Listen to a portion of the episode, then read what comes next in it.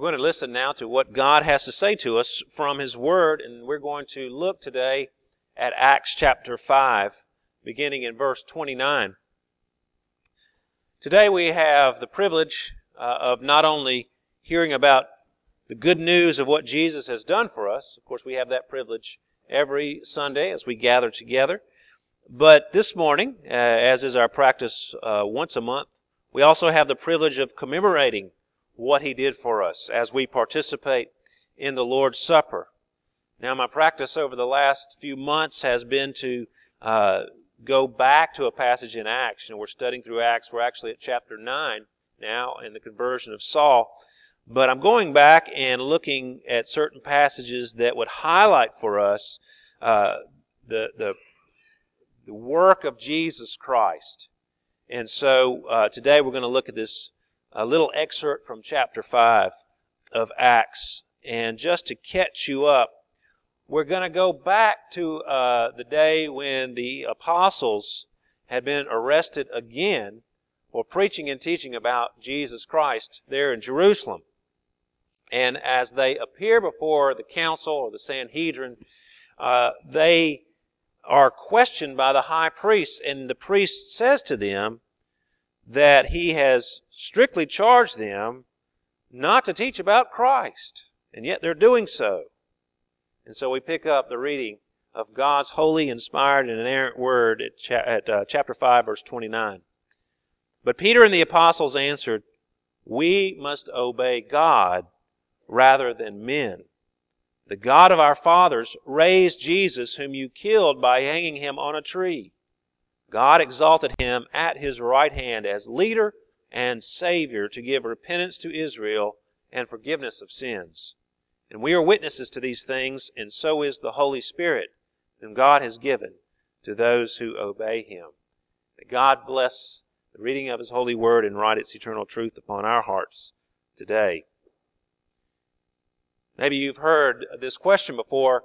Uh, if you were charged with being a Christian, would there be enough evidence to convict you? Well, we've seen in the news here recently, over the last uh, couple of years especially, that people have been persecuted throughout the world for being Christians. People are uh, drug out of their homes, out of churches, and persecuted for their faith, many being put to death. But just because a person is sitting in church and might get dragged out doesn't necessarily mean that they are a Christian. Maybe the person was just checking it out, you know, trying to see what was going on at these Christian churches. I could imagine that such a person who would be in that precarious position would begin to explain to his persecutors why he's not actually a Christian, uh, but just being pronounced guilty by association. Well, what would be the proof, one way or another? How would that person get out of being persecuted? Or how would we prove that we were Christians if it was ever called into question? The question is, what is a Christian? Well, once we get to chapter 11 of the book of Acts, we will see that it was in Antioch that the term Christian was first applied to those who were followers of Christ. It was used uh, by people who were outside of the faith to distinguish this group of people because they talked a lot about Jesus and they lived like Jesus. They were a lot like Jesus Christ, and so they were called Christians. They resembled him in their actions. And it was evident that these so called Christians belonged to Christ. They were his disciples, his followers. They were committed to him, and they looked to him as their authority. Well, I'm asking this question today because sometimes I forget what a Christian is. Now you're thinking, what kind of preacher is this that forgets what a Christian is? That's not very good, uh, very good preacher, is it? Well, let me explain what I mean by this statement. Um, you know, there's a lot of debate going on these days between many different religions, uh, different philosophies, different worldviews, uh, different perspectives and cultures and ideologies. a lot of debate back and forth. And I find that as a Christian, I am often on the defensive, especially in our culture where Christianity has fallen out of favor. And uh, I'm always feeling like I'm attacked and defending why I am for this and against that. And so what happens is my so called Christianity devolves into holding and defending a set of propositions against the onslaught, the opinions of the world. And then I begin to define my Christianity by a list of behaviors in which I either engage or refrain from engaging. And, and I became, become more about uh, what I'm against than what I'm for. But that's not real. That's not Christianity. That's not what it means to be a follower of Christ. It's actually Phariseeism. It's hypocrisy to say, here is a, a list, and if you follow that list, then that makes you a Christian. You know, I used to think that way when I was a younger Christian. I defined who else was a Christian by their behavior. You know, if you you drank, smoked, or chewed, or dated girls that did, uh, you know, then you weren't a Christian. It might be true, but only God knows the heart. But the heart is shown by the actions. Well, what is a Christian? A Christian is someone who lives in engagement with Jesus. A Christian has found in Jesus a Savior and a leader, as Peter says here uh, before the Sanhedrin. He's a Savior, a, a rescuer. He's one who uh, grants repentance and forgiveness of sins so that we will be rescued from an eternity of alienation and from the wrath of God. And Jesus is also a leader, it says here. Now, that's a, an interesting term. The Greek word is archegos, archegos, and it means primarily uh, beginning. That's the root of the word, uh, beginning. And so uh, we often see it as author in Scripture, like uh, he is the author of salvation that Hebrews 12 mentions. Uh, the originator, the author, the founder, the pioneer. Uh, the person who was called an archegos was often, though that term archegos was often refer, was used to refer to the hero of a city, a city like Athens, uh, where they believed it was founded by Athena, and she was the uh, originator of the city, and so people in Athens looked to her, the, this goddess, as uh, uh, their hero, and so she was worshipped there. This concept, this word that uh, the concept that underlies this word, has that connotation of captain or prince, the one who is our founder and leader. So you see, that certainly applies to Jesus. The disciples looked to him as the one who uh, was there, was the author of their salvation. He was the one who was their leader. He was the one they followed. He was their authority. And they submitted to him. See, Jesus Christ is the Christian's Savior, the author of their salvation, and their captain, their leader. And so the, the followers of Christ were called disciples because they learned from him.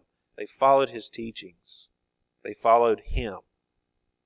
Now, yes, that will mean that we uh, engage in certain activities and refrain from others. But we behave in such a way because we follow Jesus. We have experienced His grace and His mercy, and we are connected to Him, and we follow Him because we love Him, because He first loved us. And we're responding with, with love and gratitude for all that He's freely given to us in spite of our sinfulness. And this joy that we receive from Christ, the joy of salvation, well, we should naturally just want to share that with others so they wouldn't have to live in darkness or the bondage of their sins. And too often, we as Christians today spend too much time trying to win the arguments that we have with the world and not enough time talking about Christ and the joy that He can bring in lives, and reflecting that joy and, and the grace that we have experienced and the, the mercy that's been extended to us, extending that to other people. I think we would have quite a different reputation if we spent more time talking about Christ than just arguing about our position. Now, I, I do think it's important that we uh, take a stand and, and uh, state our position clearly, but sometimes we do that to the sacrifice of the good news, the good news of Christ. Well, Peter and the apostles did not forget this when they were proclaiming Christ there in Jerusalem. And when they appeared before uh, the Sanhedrin, the religious leaders of the day, they had been told not to speak about Jesus Christ. It says there in, uh, I believe it's verse 28, that they were strictly charged not to teach in the name of the Christ. And in the Greek is really interesting there because the high priest actually actually says literally, "We charged you with a charge." So it's it's doubly repeated that he, this was this was something that I commanded you to do, and you're not doing it, and he's upset about it, and so they've had him already thrown in prison twice. So they were strictly charged not to do this, but Peter says, we must obey God rather than men. And I'm sure that, uh, well, if you read verse 33, you'll see that they didn't like it very much at all. They were really hot under the collar about the disciples and that they were proclaiming Christ. Now, the word that Peter uses there, uh, the word obey, is not the typical word for obedience that you find in the in the New Testament. In fact, this word is only used a handful of times in the New Testament. It's a combination of two words. The word for obedience is there, uh, really persuasion through uh, to obedience, or you're, you're persuaded that someone is who they said they are, and so you obey them. Or someone has persuaded you with an argument, and so uh, you listen to what they say, you take it on board, and you hearken to it. So that's one of the words that's there. But the other word that is coupled with it is this word that I've already mentioned to you, the word archegos. So this special uh, word for obedience is specifically the obedience which one owes to an authority figure. The obedience that you might give to a king or a magistrate or someone in a position of authority like that. Of course, that applies to Christ. That's what they're saying here we obey God rather than men. We have an obligation to be persu- you know be persuaded by this authority figure because we believe certain things about him and he gives his testimony his statement of faith there beginning in verse 30 he says the god of our fathers raised jesus whom you killed by hanging him on a tree God exalted him at his right hand as leader and Savior to give repentance to Israel and forgiveness of sins. Why could he not obey these religious leaders? Because he obeyed Christ. And the reason he obeyed Christ is because of four things, really. And I'll give them to you real quick. Jesus has a divine sanction, a divine position, a divine authority, and a divine mission. First of all, he is, has a divine sanction. It tells us here that the God of our fathers raised Jesus. That might refer to the resurrection. That word is used to refer to the resurrection. But really, he's getting to the resurrection in the next verse. Uh, most commentators believe this is talking about the fact that that uh, Jesus Christ took on flesh. He, you know, John three sixteen. God loved the world so that He gave His only begotten Son. He raised Him up to be the one to come to earth to lay down his life for our sins so that we might have eternal life. So he was sent by God. He is God. Of course, that's mysterious, uh, talking about the Trinity there. But God has come. And of course, when he was baptized by John the Baptist, we heard the voice of the Father saying, This is my beloved Son, in whom I am well pleased. Another divine sanction. But so he, the, Peter is saying, God, the God of our fathers, the God that we worship, Yahweh, is the one that who has sent Jesus Christ to earth. God has raised him up. And he has a divine position now. Not only was he sent to earth, you killed him by hanging him on a tree, but he has been exalted. He was raised from the dead, and he ascended to heaven and sits at the right hand of the Father. A position of authority. Anyone who sits on the right hand of God is in a position of highest authority.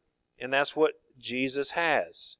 He has been exalted there to this position of authority which he has. He has this divine authority. Third thing, he is leader and savior. Of course, we've already discussed those two things. He has been exalted to that position. He is the leader and savior of the universe. There is no other. It's only through him. And he has this finally divine mission, and that is to give repentance and forgiveness of sins. He gives it. It's not earned, it's not deserved. But God, through Christ, grants it freely as a, a gracious gift on His part to those who obey Him. That's what he goes on to say. We are witnesses of these things, Peter says, and so is the Holy Spirit. And the Holy Spirit is given to all who obey Him, who turn to Him, who make Him their Savior and their leader. They were fully persuaded. They were convinced about Jesus Christ. And therefore they talked about those things. They reflected Christ in their lives. And that made the religious leaders very angry. Now, that's the most important thing we can ask ourselves right now is who do we think Jesus is? Do we, do we believe that Jesus Christ was divine? If that's true, like the disciples, then we must come to their conclusion. We must obey God rather than men. Uh, we must look to Him as our Savior and as our leader. That's our choice. Many uh, apologists throughout the uh, last 150 years or so uh, especially C.S. Lewis is the one that's most noted for using it, uh, talked about the trilemma that Jesus can only be uh, the Lord or a liar or a lunatic. And uh, of course, that's under dispute. I've been reading a, a little bit about that. Uh, some people say that that's a false thing. And anyway, I'll skip all the debate about it and uh, really reiterate that maybe there's five things that Jesus Christ could have been that people talk about. Well, either he was who he said he was, the Son of God, and that would make him the Lord, or, or he was a liar. He duped who, who knows how many people over how many centuries, which seems unlikely, or he was absolutely crazy. Either he knew what he was saying was false, which made him a liar, or he didn't know what he was saying was false, which makes him crazy. Now, some people say, well, maybe it was just a legend. And see, at that point, You've not only abandoned faith that Jesus is divine, you've abandoned faith that the Scriptures are God's Word. And then, therefore, you can throw the whole thing out. Some people say, oh, he was just a guru who thought he was God. Well, that seems ridiculous. That seems to be reading Buddhism back onto to Christ, that he believed that he was divine like uh, everything is supposedly divine. That's just silly. And then one atheist said that uh, you know, it, Jesus maybe may have been a sorcerer who was a fanatic, and he could do all these miracles, uh, but he was crazy. That seems very unlikely that people would follow someone uh, like that who who would be just evil. Well, the line in the sand is this: Do you believe that Jesus was the Son of God? Do you believe that Jesus was the Son of God? That has implications for your life. If he is the Son of God, then the only thing to do is to bow the knee and to follow him, to make him your Savior and your Lord. And if he was the Son of God, then his death takes on a very special significance. Why would God die? Why in the world would God die? How could that even be possible? Well, it only happens because God decided it would happen. You'll note that even though the Romans took Jesus and nailed him to the cross, that he did not die uh, as a result of those wounds, the Bible tells us that he yielded up his spirit. He is God, he is the author of life, and He is the only one who has the authority to take up His life and to lay down life. And that's exactly what He did on the cross. He did that willingly for us. So as God, He died in our place. He laid down His life for our sins. And He must be followed.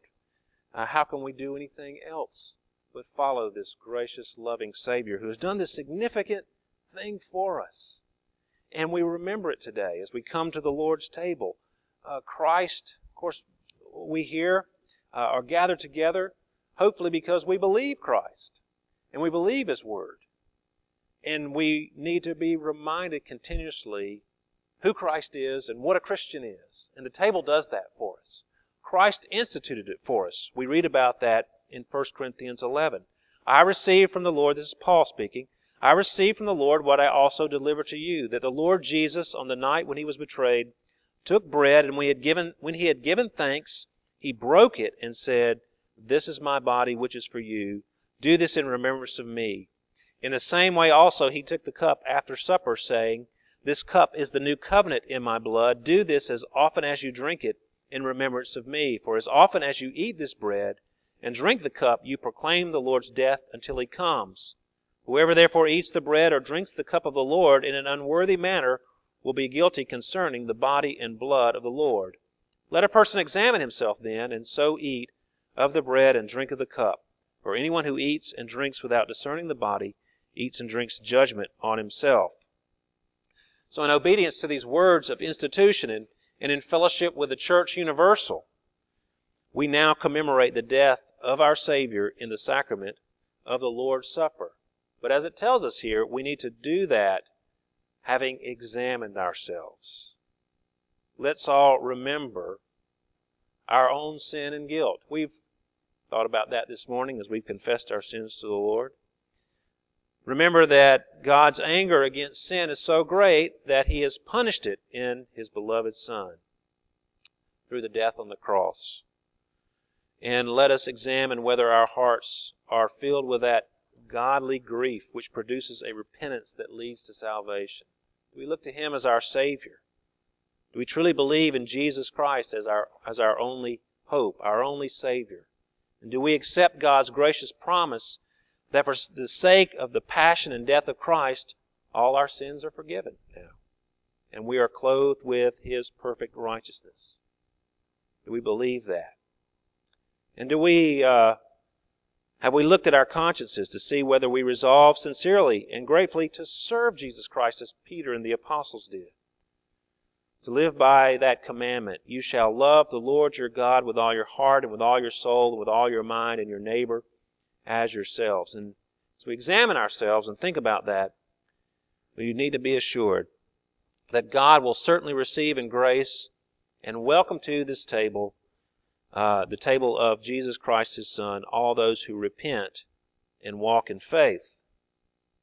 However, the Lord admonishes those who do not believe or who are not repentant to abstain from this table, so that they will not eat and drink judgment on themselves. So if you are willfully continuing in your sins, uh, Stay away from the table of the Lord. Spend this time reflecting on that, confessing your sins to the Lord, uh, praying to Him, reflecting on who He is and, and what He's done for sinners.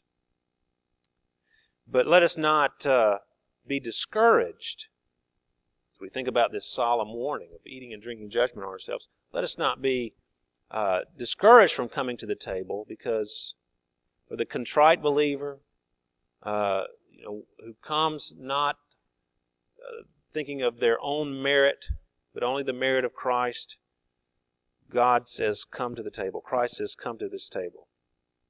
And it's a testimony. It's a testimony that we are saying that, yes, we are sinners. We're worthy of death. Uh, and apart from salvation in Christ, we have nothing. So we're coming and we're partaking, recognizing that we need Christ.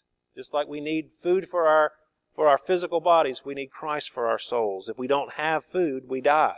If we don't have Christ, we will die in our sins. We confess that we believe the promise of God that if we confess our sins, He is faithful and just and will forgive us our sins and cleanse us from all unrighteousness. And that promise assures us that no sin which remains in us against our will can hinder us from being received of God by God in grace at his table as worthy partakers of his holy food and drink. So as we come to the table, we remember uh, many things about Christ. We remember how he uh, was the Son of God who laid down his life for us, uh, that he was uh, one who suffered and died in our place. We remember that he was buried, uh, that he literally died for us in our place. And we remember that through that death and his resurrection, that we have this covenant, uh, relationship, a bond with God that ensures all the spiritual blessings that He secured for us. So when we take this, the, the supper, uh, the Lord's Supper, we are assured that He will nourish and refresh us with all these many blessings, and that we are His and He is ours. Let's pray together.